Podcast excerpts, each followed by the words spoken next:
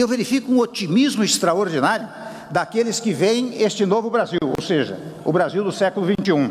E nós temos absoluta convicção de que não podemos permitir que ninguém que venha à frente faça o nosso país retornar ao século XX. Nós temos que continuar no século XXI. Essa coisa de governo, não pensem que é o presidente da República que faz tudo sozinho.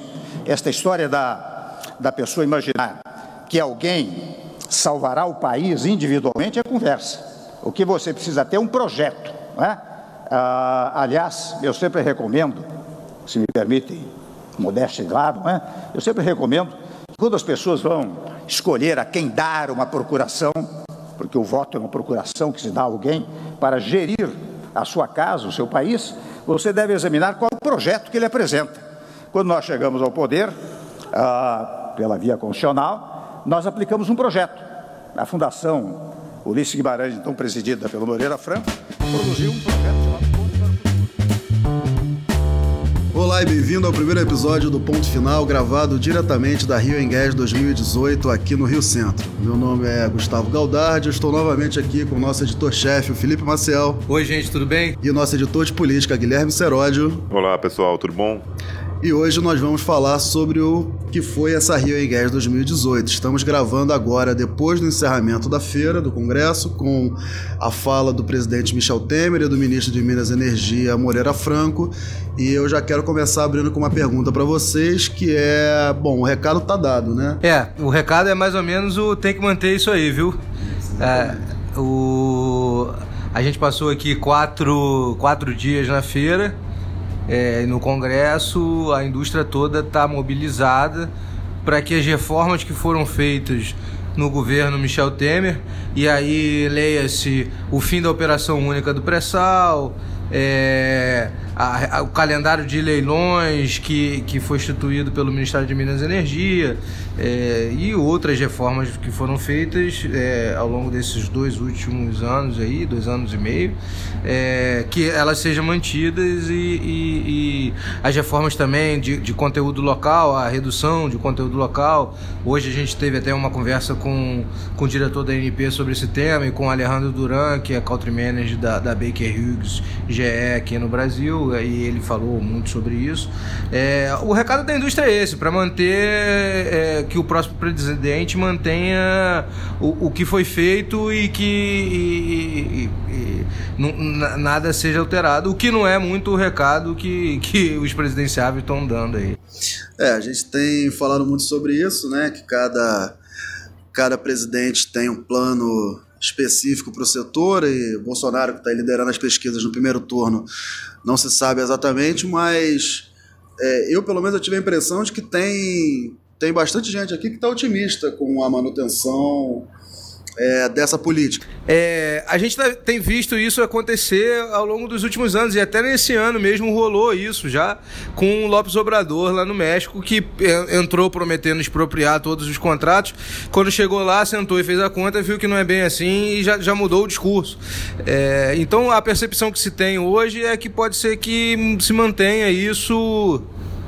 E, e a gente. E a gente é, é, efetivamente tem alguma, alguma manutenção é, das coisas que estão sendo propostas. Eu, eu, não vejo muito, muita mudança nisso. E o próprio governo sinalizou esses dias, Gustavo, vale lembrar, é, que ainda tem algum trabalho pela frente, né, é, nesses próximos três meses de mandato do Temer, né.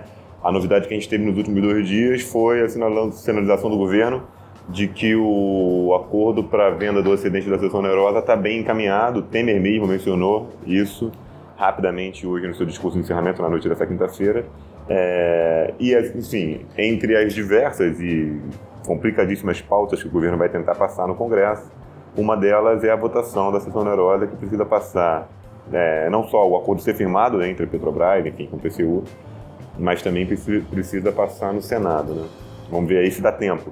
Mas a sinalização do governo é de que ele não parou de trabalhar, continua nessa linha é, e espera exatamente que o próximo, né, enfim, o próximo dono da cadeira faça as contas e perceba, na, na, na perspectiva do governo, que que vale a pena seguir nesse caminho. E quanto, ao, quanto à passagem dos políticos aqui pela, pela Rio Engues? A gente teve o Artung no primeiro dia, hoje teve o Moreira Franco, o Pezão e o Temer fazendo encerramento. O que a gente pode destacar disso aí? Eu acho que o, o recado dentro do esperado, né, a fala dos dos políticos agora no encerramento, dentro do esperado, foi, foi dizer que a política deu certo. No final de mandato, o político costuma fazer uma avaliação do seu governo, sempre muito autologiosa. Né? É, entre os que passaram aqui, você mencionou, Moreira Franco falou da sua gestão, o próprio Temer mencionou a sua gestão, inclusive a sua aproximação com o setor ainda enquanto era vice-presidente, e até o governador do Rio de Janeiro, Luiz Fernando Pezão, disse que a sua gestão foi, foi positiva. Né?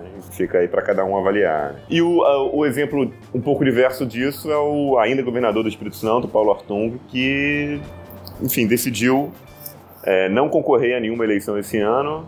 Foi mais discreto, teve uma postura muito mais discreta aí, não fez um, não, pelo menos oficialmente não fez auto, autologia. É, mas não concorrer à eleição não significa estar distante da política. Né? O Arthur falou com a gente na, na EPBR que segue acompanhando o resultado dessa próxima eleição e que segue na política e vai buscar novas alianças aí, enfim, talvez até a fundação de uma nova quem, força quem, política. Quem meio que deu a entender que vai sair da política foi o Pezão, né? Que, que disse que está se aposentando e, e, tal. Não sei se efetivamente ele, ele, ele tá querendo deixar a carreira política, Sim, mas. Essa a gente não sabe, mas hoje ele se despediu, né? Ele, ele se despediu, é. De... O orgulho de ver o Ivan à frente da presidência da Petrobras. É um dos melhores homens públicos que eu conheci na minha vida e conheci ele ainda como prefeito de Piraí e ele como gerente do Banco do Brasil e desde aquela época sempre pedindo para ele, mas nunca tive essa ousadia de colocá-lo no SPC. E não vai ser agora, no encerramento da meu, dos meus 36 anos de vida pública, que farei isso. É. Vale lembrar aí que o governador do Rio de Janeiro conseguiu a façanha nesse, nessa última semana de um recorde de impopularidade aí na casa de 3%, 2%, né? Chegou abaixo do presidente da República. Que Também. talvez seja a parcela da população que lembre que ele é o governador. Pois é, e com esse recorde talvez fique um pouco difícil continuar na política. E aqui essa semana também a gente, é, quem acompanhou a nossa página, o nosso site, sabe que nós montamos um estúdio para cobrir diretamente do Rio Gas Studio, em uma parceria com o Instituto Brasileiro de Petróleo, Gás e Biocombustíveis. Nós tivemos uma série de conversas aqui, até essa questão política que você estava comentando, né? A entrada do, do Lopes Obrador. A gente conversou aqui com. O Roberto Ardengue, que é, que é cônsul do Brasil é, em Nova York, cônsul comercial do Brasil em Nova York. É, foi uma conversa bem legal que a gente teve com o Ardengue, falando sobre eh, os países e a geopolítica do petróleo nos países da América Latina. Então é, é um, é um, é um é bate-papo que eu, eu, recomendo a quem, quem puder assistir no nosso site. Foi bem legal.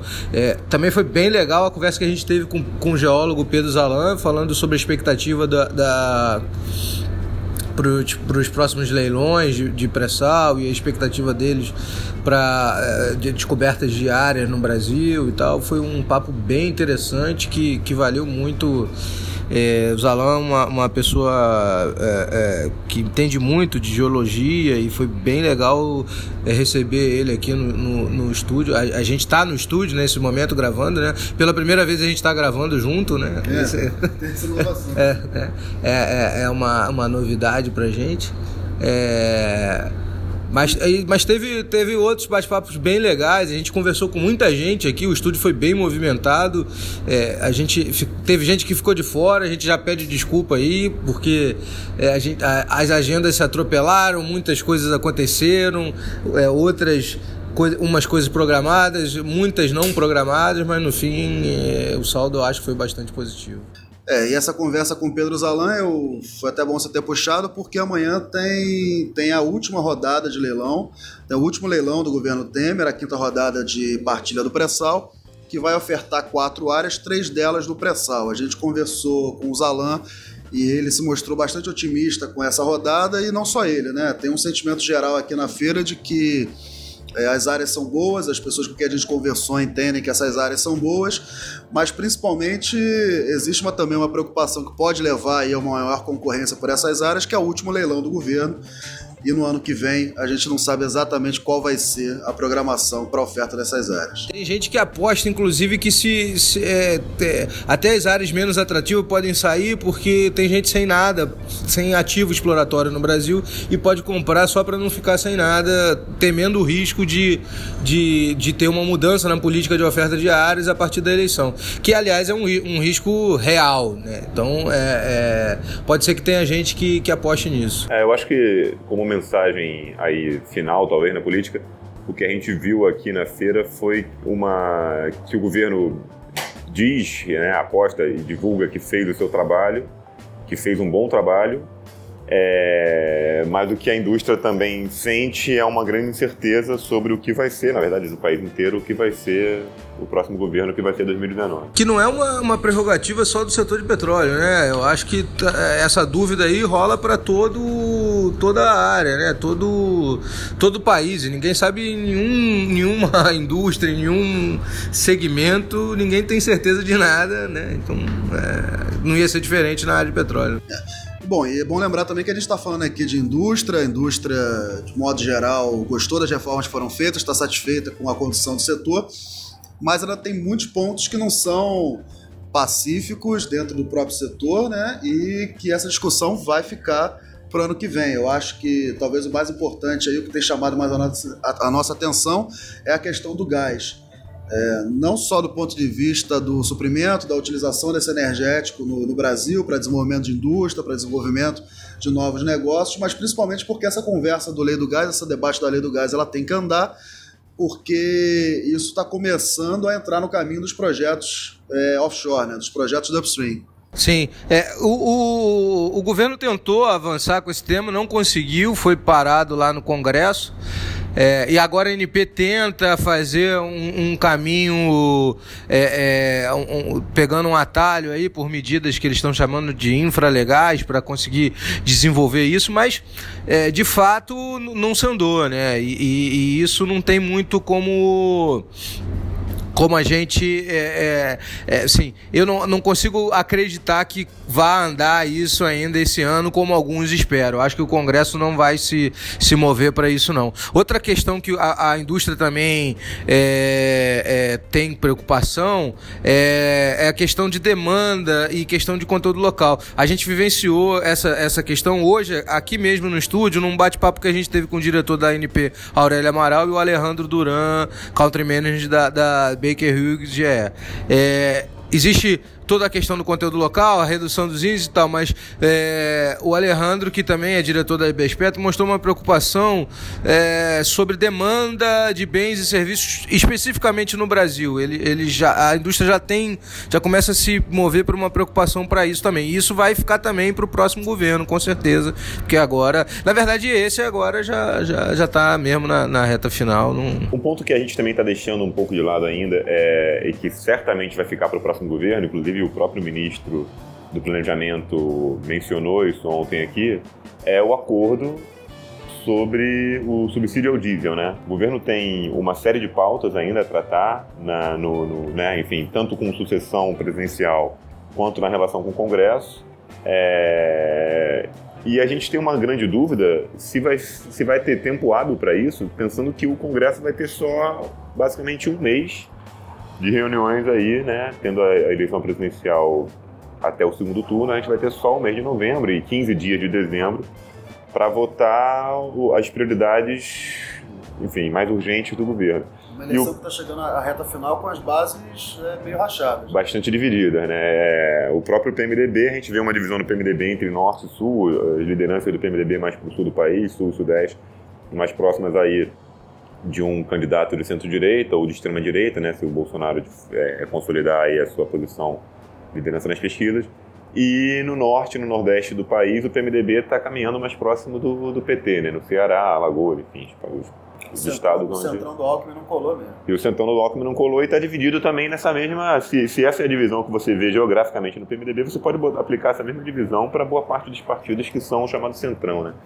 É, dito isso, o governo tem, o próprio presidente Temer tem sinalizado nos últimos dias aí que a sua prioridade vai ser a tentativa de votação mais uma vez da reforma da Previdência.